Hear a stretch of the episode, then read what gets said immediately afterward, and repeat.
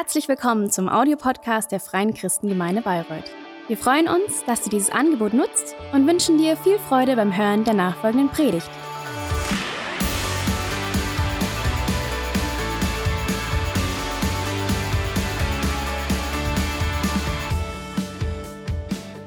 Ich freue mich, dass wir heute mit einer neuen Predigtserie starten. An den nächsten vier Sonntagen lautet unser Thema What's Next? So, was kommt als nächstes? Was ist dein nächster Schritt? Und das ist ähm, unsere Vision und das, wofür wir als Kirche brennen, dass du wächst in deiner Beziehung mit Gott, dass du nächste Schritte auf deiner Reise mit Gott gehst. Und wie, wie du das tun kannst und wie das praktisch aussieht, ähm, darüber wollen wir in den nächsten vier Sonntagen sprechen. Und heute ist das Thema Gott kennen. Gott kennen. Und ich habe gerade schon gesagt, so ähm, die Beziehung zu Gott, der Glaube ist, ist wie eine Reise. Es ist ein, ein Prozess, äh, der so ein ganzes Leben lang andauert, der nie aufhört. Und ich möchte dich am Anfang kurz mit reinnehmen in einen Abschnitt meiner Reise mit Gott. Und zwar bin ich in einer gläubigen Familie aufgewachsen. Ähm, das heißt also, man hat den Glauben wirklich ernst genommen. Der war nicht irgendwie nur eine Nebensache, sondern sehr zentral. Das war die Hauptsache. Und für uns war es normal, ich bin schon von klein auf, von Geburt an quasi in eine Freikirche hinein, nicht geboren, aber hineingetragen worden. Und klar habe ich den Kindergottesdienst besucht und, und den Bibelunterricht. Und dann war ich in der Jugendgruppe und ähm, dann war ich im Jugendleitungsteam. Und natürlich bin, auch, bin ich auch sonntags in den Gottesdienst gegangen.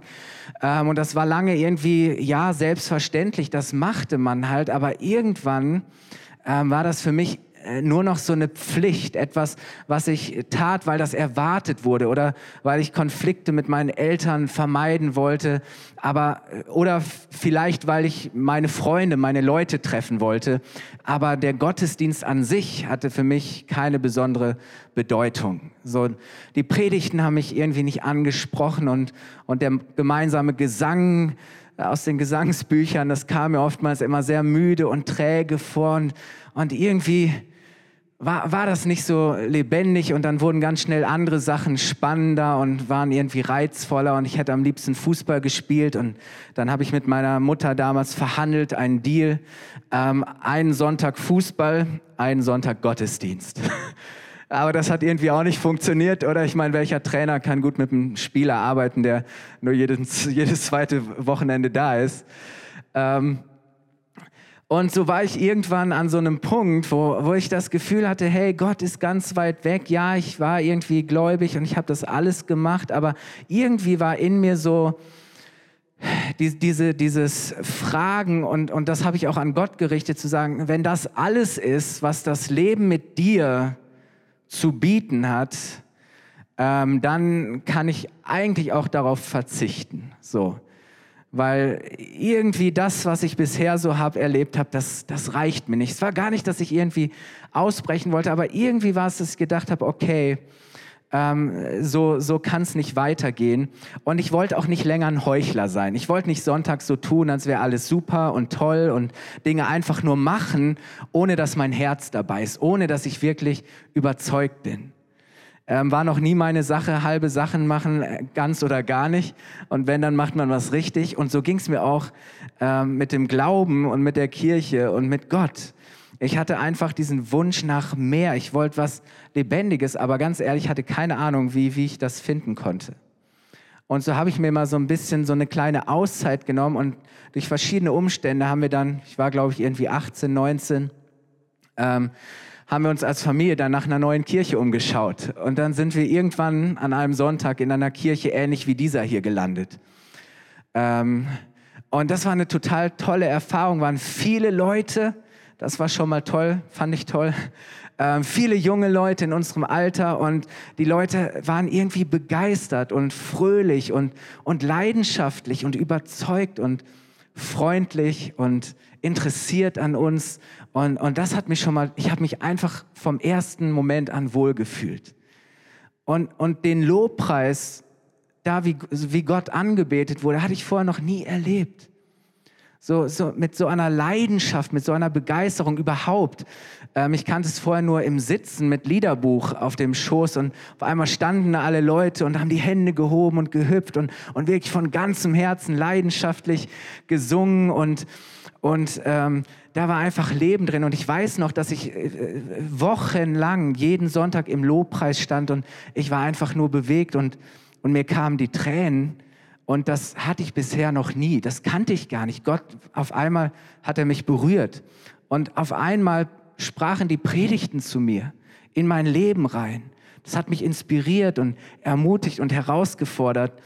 Und, und dann lernte ich auch den Heiligen Geist kennen. Das war nämlich eine Pfingstgemeinde. So, ich wusste, dass es den Heiligen Geist gibt, aber ich wusste nicht viel über ihn weil der, der war vorher irgendwie kein Thema. Das war immer so, na, na, na, man kann nie wissen, was es damit auf sich hat. Auf einmal habe ich den Heiligen Geist kennengelernt. Ähm, das war großartig und ähm, dass, es, dass der Heilige Geist Geschenke verteilt, dass es die Gaben des Heiligen Geistes gibt und, und dass es auch ein, eine Geistestaufe, eine Erfüllung mit dem Heiligen Geist gibt, durch die wir Gott uns einfach befähigt, ähm, wirklich Jesusmäßig zu leben. Und das fand ich total spannend. Auf einmal haben Leute in, in komischen Sprachen um mich herum gebetet und ich fand das spannend. Und auf einmal habe ich angefangen, die Bibel zu lesen. Und ich habe hab gelesen, wo was über den Heiligen Geist steht. Und ähm, ich habe angefangen zu beten, Herr, ich möchte das, ich will mehr von dir. Und ich habe Bücher verschlungen, ich habe gebetet auf meinen Knien, ich habe mir eine Liste gemacht, habe Tag für Tag Sachen durchgebetet. Und ähm, bin echt gewachsen. Ich habe Bücher gelesen über Erweckung und, und, und Glauben und all diese Dinge. Und in dieser Zeit, also gerade am Anfang, ist so viel passiert. Und ich bin so dankbar für, für all das, was davor war, auch die 20 Jahre. Aber ich habe gemerkt, irgendwie kommt jetzt hier ein frischer Wind, was Neues rein. Und auf einmal habe ich erlebt, dass Gott einen ja wirklich führt, dass er wirklich zu einem spricht. Auf einmal hat Gott mir meine Berufung gezeigt.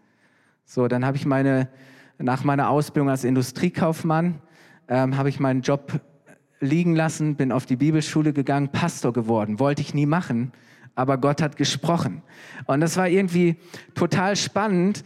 Und ich kann nicht sagen, dass, dass die Jahre darauf immer so spannend waren wie diese Zeit. Es war schon sehr intensiv, weil es auch so viel Neues war. Und, ähm, aber ich glaube, dass Gott uns immer wieder einen frischen Glauben schenken will und dass du Gott kennen kannst, dass du Gott besser kennenlernen kannst ähm, als bisher und dass es auf deinem Weg mit Gott wirklich geniale Schritte gehen, gibt, die du gehen kannst. Und wir möchten heute darüber sprechen, was es bedeutet, Gott zu kennen.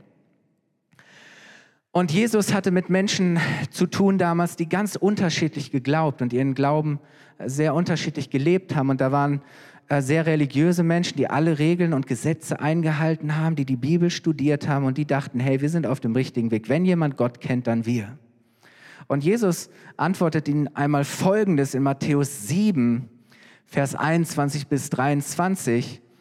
Er sagt, nicht jeder, der zu mir sagt, Herr, Herr, wird ins Himmelreich hineinkommen, sondern wer den Willen meines Vaters im Himmel tut.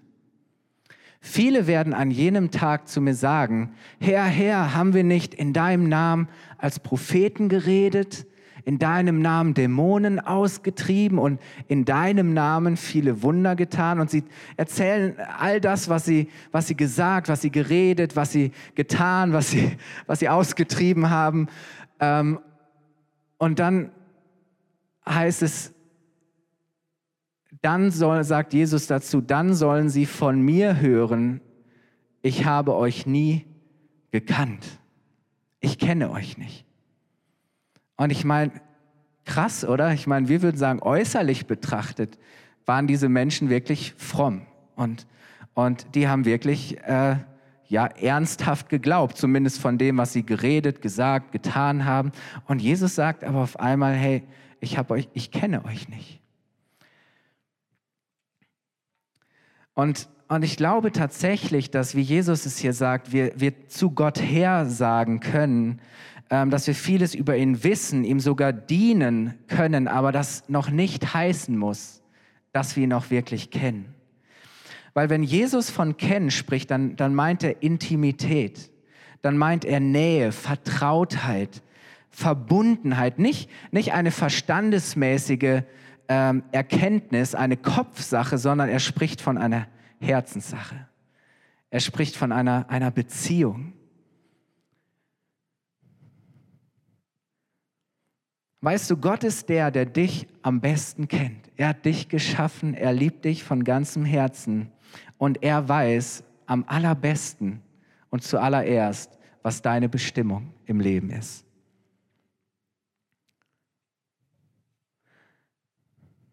Und das ist eine Entdeckungsreise. Gott kennen heißt mit ihm durchs Leben gehen. Und je länger du mit ihm gehst und je näher du mit ihm gehst, desto mehr lernst du ihn kennen. Man, man kann das eigentlich ganz gut wie, mit einer Ehe vergleichen. Ähm, eine Ehe endet ja auch nicht mit der Trauung oder der Hochzeit, oder? Das war es ja nicht, dass ich sage, so, jetzt bin ich getauft, jetzt bin ich Mitglied in der Kirche. Das war's, oder? Naja, vielleicht denkst du mit der Hochzeit oder vor dem Traualtar, du kennst die Person, die du, die du heiratest, aber ganz ehrlich, dann fängt ein lebenslanger Weg an, diese Person immer wieder neu auf ganz neue Weise wirklich kennenzulernen, oder? Und genauso ist es mit der Beziehung, auch weil es eine, eine Beziehung ist.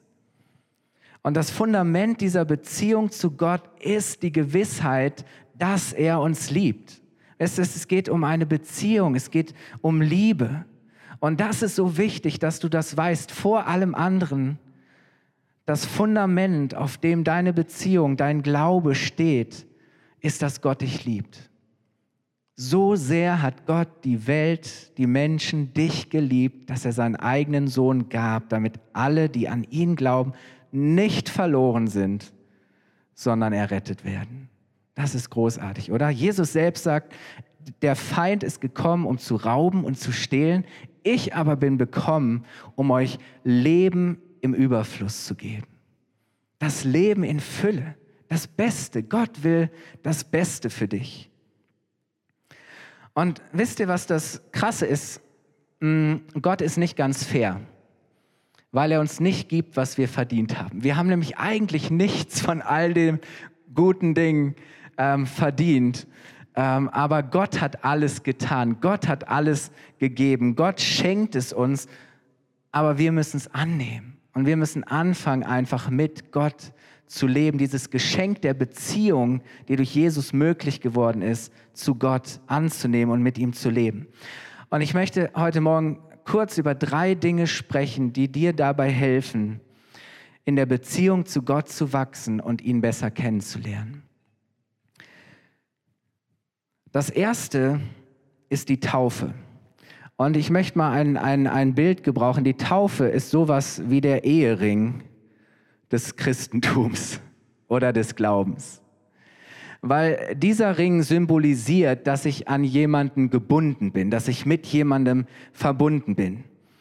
Ähm, Weißt du, du kannst mit einer Person sehr eng befreundet sein, vielleicht auch schon sehr lang, und du kannst allen erzählen, wie sehr du diese Person liebst, aber, aber letztlich hast du doch immer noch so diese Tür offen, aus dieser Beziehung, diese Beziehung auch wieder zu verlassen, oder?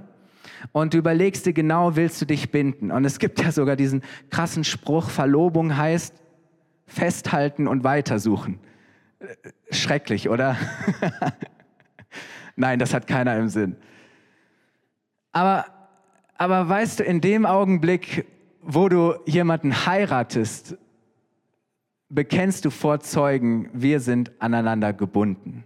Oder es symbolisiert, wir gehören zusammen. Wir haben uns versprochen, einander bis zum Ende unseres Lebens treu zu sein. Weißt du, und so ein Ring ist auch praktisch, weil er signalisiert allen anderen, dass du gebunden bist und dass du vergeben bist.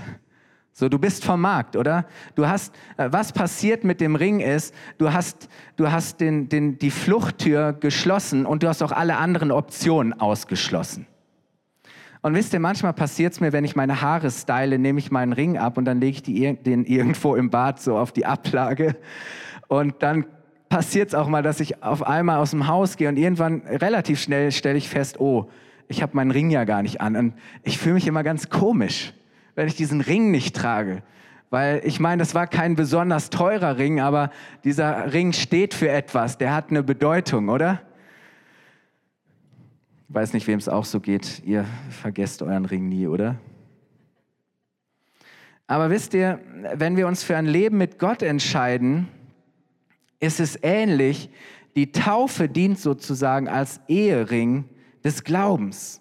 Die Taufe ist ein äußeres Zeichen unserer inneren Hingabe an Gott.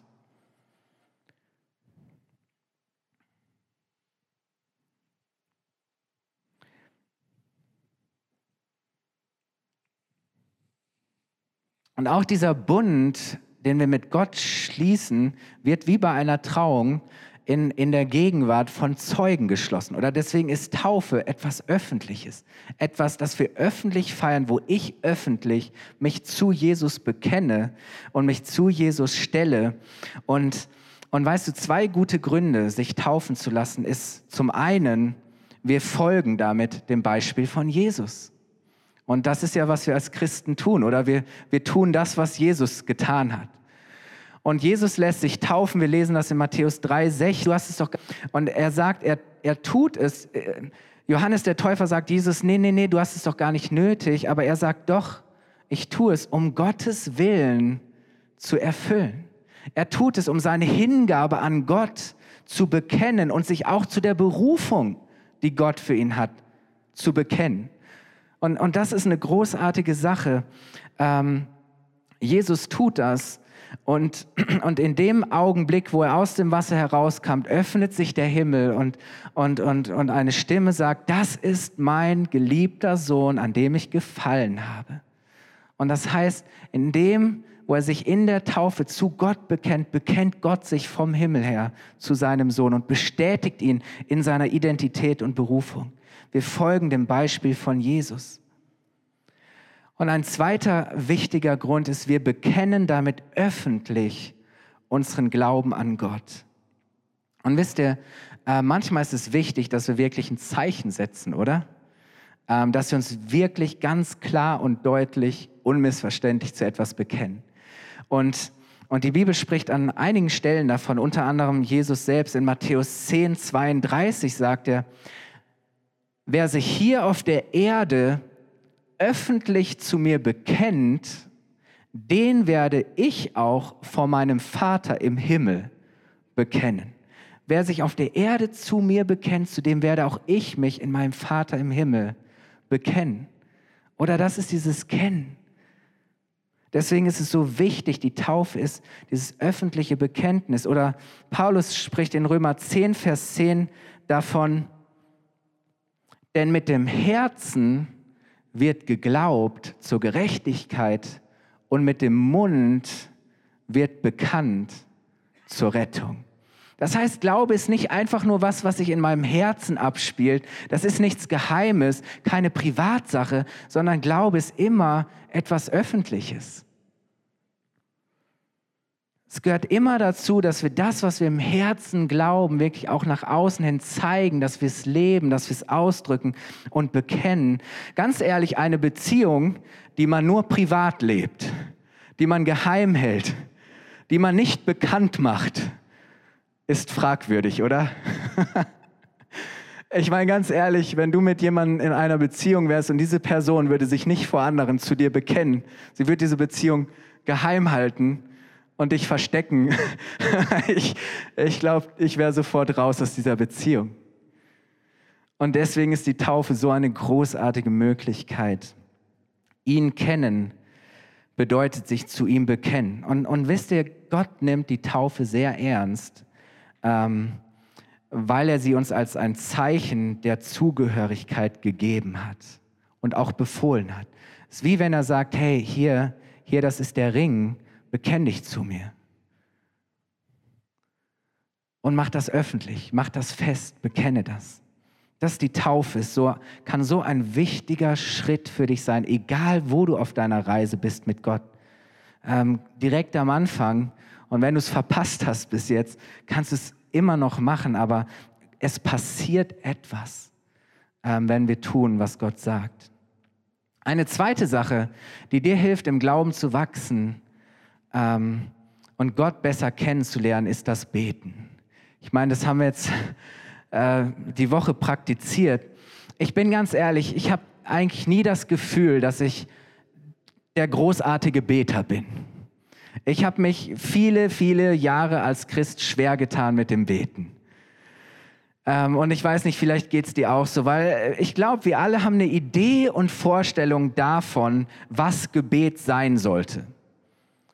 Und, und, und ich zumindest habe oft das Gefühl, es nicht richtig zu machen oder es nicht so zu machen, wie es eigentlich sein sollte. Und dann kommen uns vielleicht Gedanken wie, wir beten nicht oft genug oder wir beten nicht lange genug oder ich bete nicht laut und leidenschaftlich genug, ich bete nicht heilig genug, ich, ich, wenn ich bete, klinge ich nicht wie, wie die ganzen äh, großartigen, hingegebenen Christen um mich herum. Und ich kann auch nicht so viele Bibelverse im Beten zitieren wie andere. Und äh, bei mir klingt das nie so gut. Und hinterher meinen alle, ne, dass, dass ich mit meiner Beziehung zu Gott irgendwie so ähm, noch nicht weit gekommen bin. Und, oder wir sitzen zu Hause und wir versuchen zu beten. Auf einmal schweifen die Gedanken ab wir sind abgelenkt und, und unkonzentriert und wir denken an alles andere, nur nicht an das, an was wir eigentlich denken wollen. Und so äh, kann Gebet ganz schnell zu einer Pflicht werden, die wir erfüllen, zu einer Leistung, die wir erbringen müssen und wir haben keine Freude dabei. So schnell wird aus, aus dem Gebet so ein Leistungsding. Und ich weiß noch, wie ich früher auch als junger Christ gedacht habe, ich muss jeden Tag eine halbe Stunde Zeit mit Gott haben. Ich habe meine Taschenuhr neben mich gelegt und ich habe so oft auf die Uhr geguckt und dann habe ich genau auf die Sekunde nach einer halben Stunde war die Zeit beendet und dann konnte ich check mein Häkchen machen. Ich meine, wie anstrengend, oder? Könnte es sein, dass Gott eine ganz andere Vorstellung von Gebet hat? Dass es ihm beim Gebet nicht um Leistung, sondern um Beziehung geht. Und wisst ihr, wenn, wenn, wenn wir Gebet mehr als etwas sehen, nicht als etwas, was wir tun, sondern etwas, äh, dass, dass wir mit einer Person zusammen sind, dass es eine Begegnung ist, verändert das, glaube ich, unsere Perspektive. Kann es sein, dass Gott uns das Gebet geschenkt hat, weil er sich so sehr über eine gute, offene, vertraute Unterhaltung mit uns freut. Gebet sollte so natürlich und, und auch erfreulich sein, wie wenn man mit geliebten Menschen spricht. Vielleicht mit deinem Partner, mit deinen Kindern, mit guten Freunden. Ähm, er, Gott möchte einfach Zeit mit dir haben. Er möchte dein, dein Herz hören. Ihm ist es wichtig, was dich beschäftigt. Er möchte zu dir sprechen. Es ist, ein, es ist eine Unterhaltung. Gebet ist keine Leistung, sondern Ausdruck einer Beziehung. Es ist eine gute Unterhaltung und deshalb lass nicht zu, dass Gebet für dich zu einem Event oder einer Pflicht wird, sondern dass es ein fortlaufendes Gespräch, ein andauerndes Gespräch mit Gott den ganzen Tag über wird, dass du immer wieder zwischendurch mit Gott sprichst und und Zwiesprache hältst. Weißt du, Zeit mit Gott ist, ist, ist so wichtig und sollte wirklich eine Priorität für uns haben, weil sie uns mit Gott verbindet.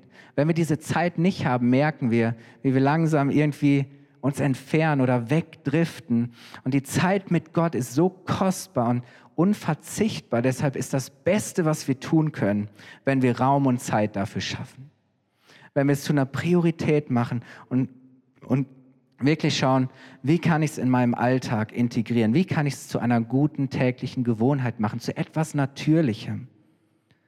Und frag dich einfach mal, wie kannst du am besten beten? Weil vielleicht siehst du Leute hier und denkst, du musst beten wie die. Nee.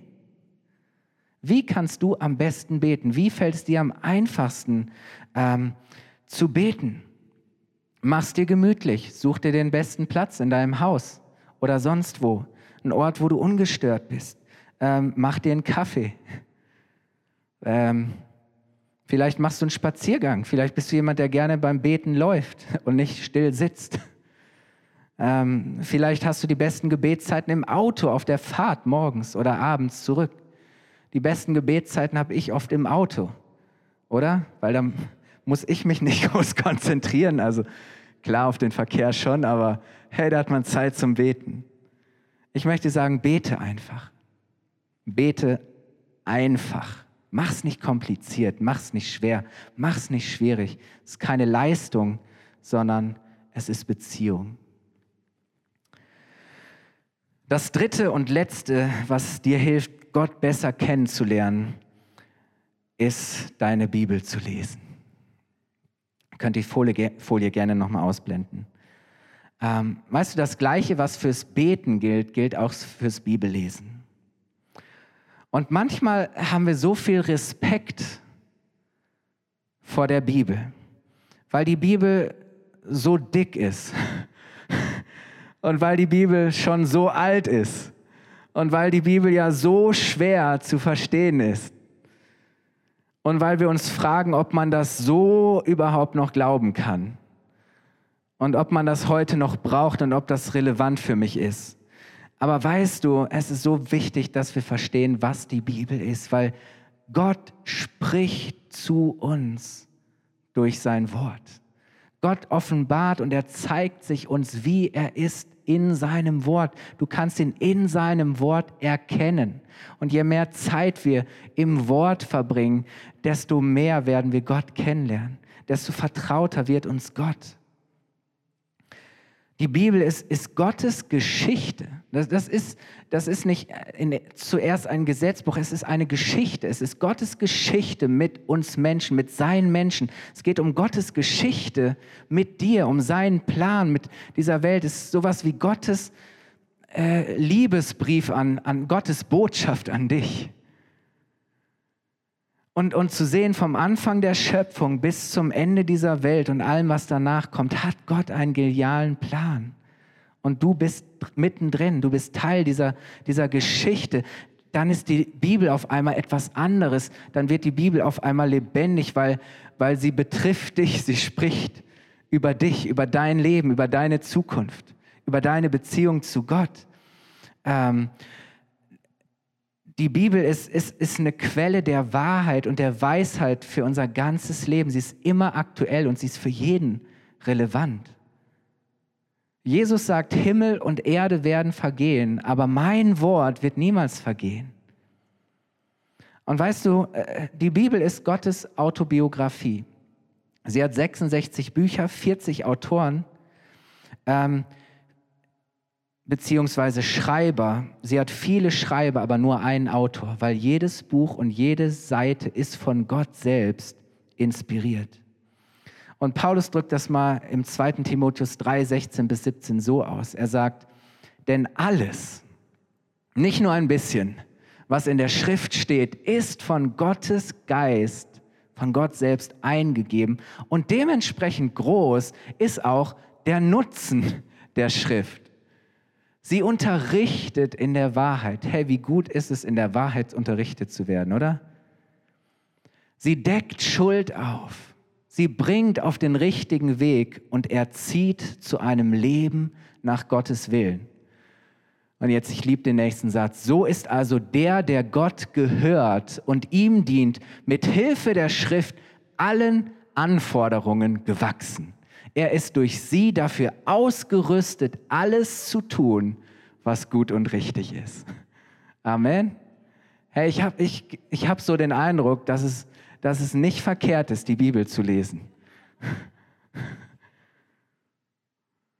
Oder Hebräer 4, Vers 12 sagt Paulus, denn eines, eines müssen wir wissen, Gottes Wort ist lebendig und voller Kraft. Das ist wirklich ein, ein Power, absolutes Power-Ding. Die Bibel ist ein, ein praktisches Buch. Die Bibel ist nicht zuerst da, um dich zu informieren, sondern um dich zu transformieren. Weißt du, sie will nicht in erster Linie dein Wissen ver vermehren, sondern sie will dein Leben verändern. Sie will nicht dein Wissen vermehren, sie will dein Leben verändern. Es ist ein praktisches Buch. Gott spricht zu dir. Es ist wie eine Gebrauchsanleitung des Schöpfers für uns, wie wir ein gesegnetes, erfülltes Leben führen können. Aber dazu müssen wir sie eben auch lesen. Also überhaupt lesen. Und wisst ihr, wenn wir nicht, nicht wissen und nicht kennen, was in der Bibel steht, dann ist es für uns auch schwierig, mehr über Gott, Gott besser kennenzulernen, weil wir darin so vieles über Gott erfahren. Und es ist auch so wichtig, ähm, dass wir die Bibel nicht nur lesen, sondern dass wir sie mit der richtigen Haltung lesen. Wie lesen wir sie? Nämlich, dass wir sie als, dass wir ihre Autorität als Wort Gottes anerkennen. Weißt du, das ist nicht einfach nur ein Buch, das sind nicht einfach nur gesammelte Märchen oder Geschichten, sondern das ist Gottes Wort. Wie, und, und ganz ehrlich, ich, ich wundere mich manchmal, wie einfach wir uns damit zu tun, einfach so über Gottes Wort hinweg oder über seinen Willen hinweg äh, zu leben, was wir wollen und so zu tun, als wäre das nicht mehr so wichtig. Das ist, das ist Gottes Wort und das ist die Autorität, die wir, die, wir, die wir anerkennen sollten. Die ganze Schrift. Es gab früher mal in meiner Jugendzeit eine Band, die hießen, äh, wie hießen die noch anfangs? Nimm zwei? Ja, ich glaube schon. Die, die hat mal so einen witzigen Clip und da haben sie über den Bibabo gesprochen.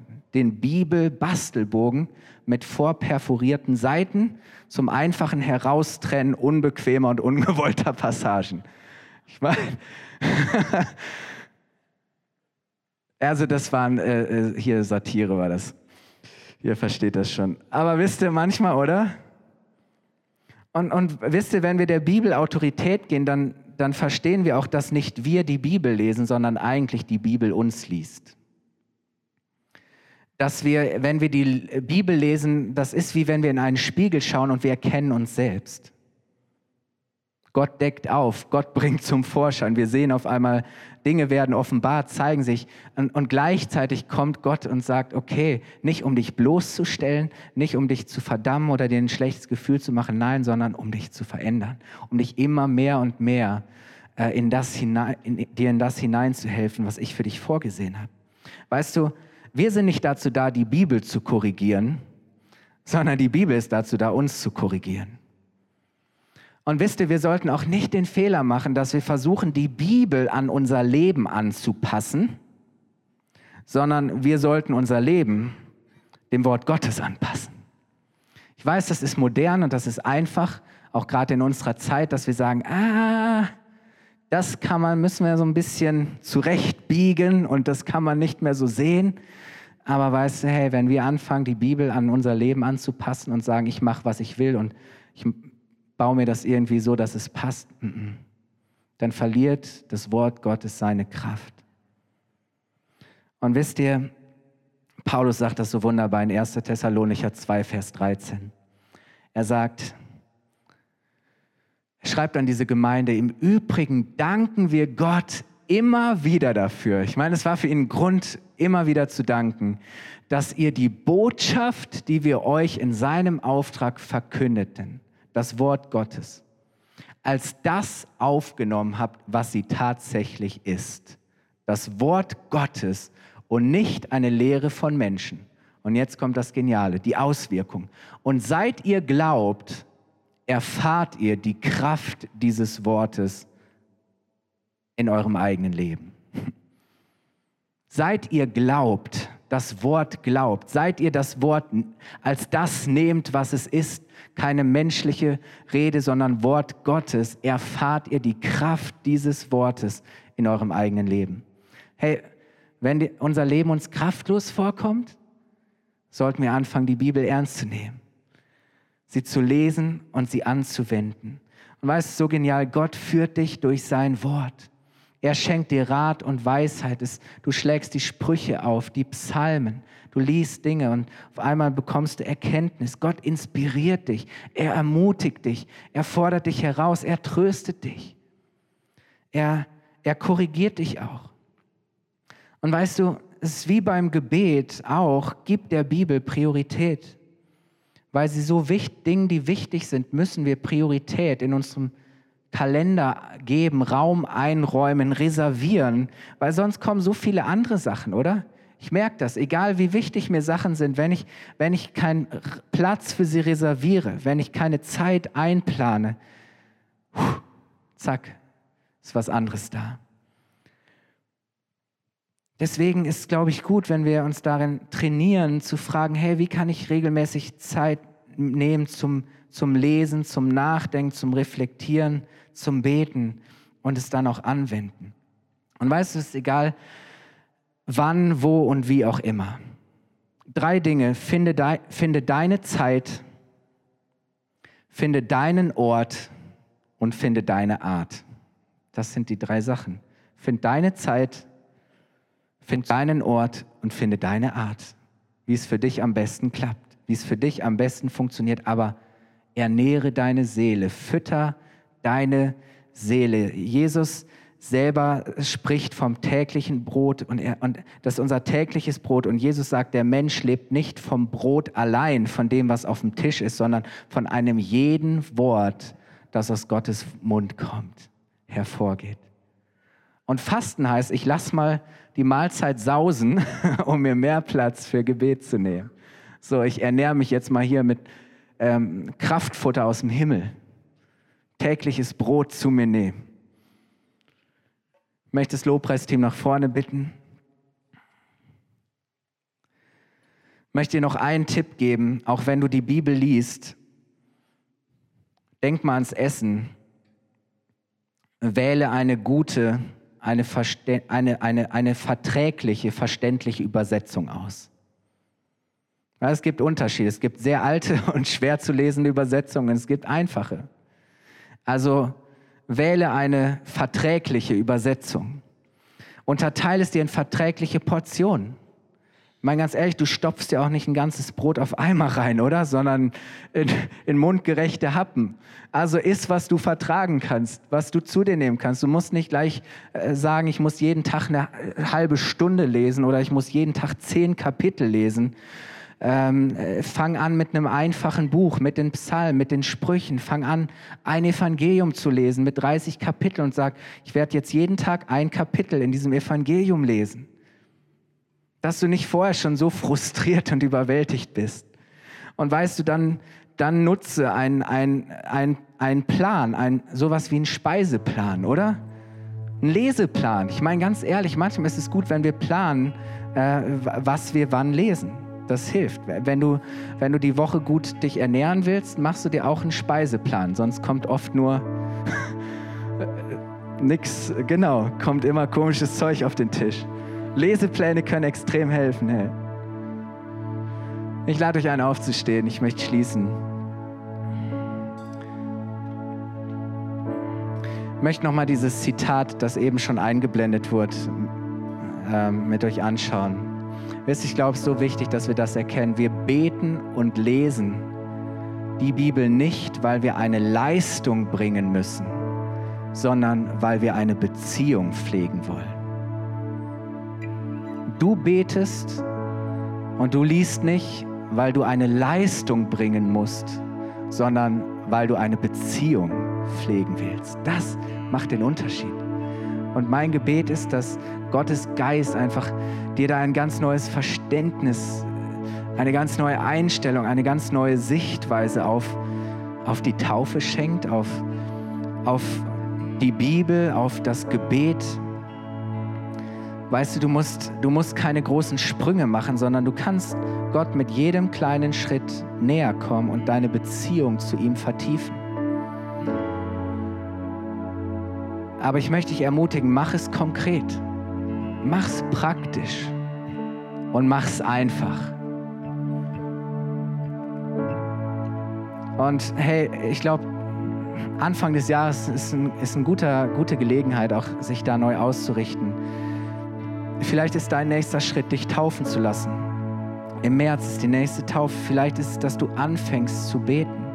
Vielleicht ist es, dass du im Lobpreis wächst und sagst, na, jetzt hebe ich mal meine Hände und, und jetzt singe ich mal, auch wenn das nicht meine Königsdisziplin ist.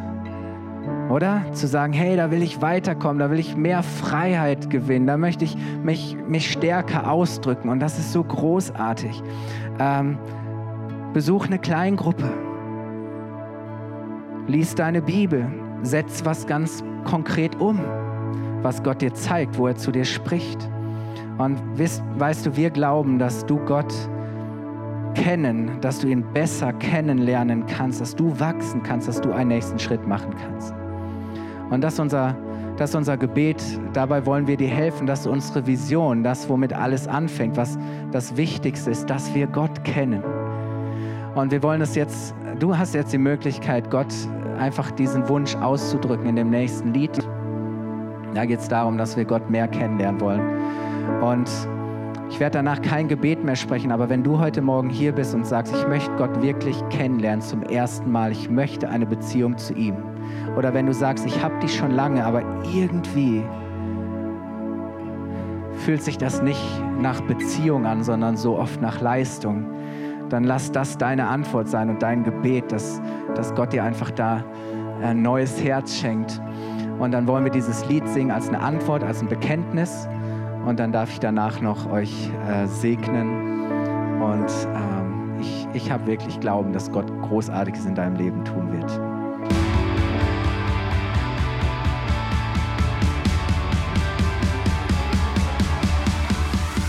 Hat dir die Predigt gefallen? Gerne kannst du sie mit Freunden teilen oder uns einen kurzen Kommentar hinterlassen. Noch mehr würden wir uns aber freuen, dich persönlich kennenzulernen. Du bist herzlich eingeladen, einen unserer Gottesdienste am Sonntag zu besuchen. Alle Infos findest du unter www.fcg-bayreuth.de. Dort kannst du uns auch eine persönliche Nachricht schreiben, wenn du mehr über ein Leben mit Jesus erfahren möchtest oder andere Fragen zum christlichen Glauben hast. Bis zum nächsten Mal. Ade!